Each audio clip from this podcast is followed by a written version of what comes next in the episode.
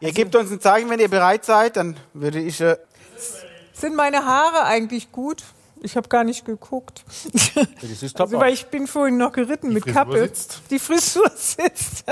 Das ist nicht so einfach. Mannheim 13.30 Uhr, die also Frisur du, sitzt. wenn du, wenn du nochmal eine Frau schau, drauf schauen lassen willst, dann müssen wir die Wiebke nochmal bitten zu gucken. Wiebke, willst du nochmal gucken, ob die Frisur sitzt bei der Hanne? Und der Daniel kann ja von hinten. Mit deiner weiblichen Hinten auch Intuition. Oh, wunderbar. Dann lassen wir es so. Kaffee ist ein schwieriges Thema. Können wir aber in der, im in Thema Waffenheim Kulinarik bist du, ne? Aber in dem anderen in Wachenheim. Rheinhessen, nicht in der Pfalz. Genau. Es gibt, Da, wo der Sekt herkommt oder gerade nein, nicht? Nein, oh. das ist Wachenheim hinter, hinter Worms.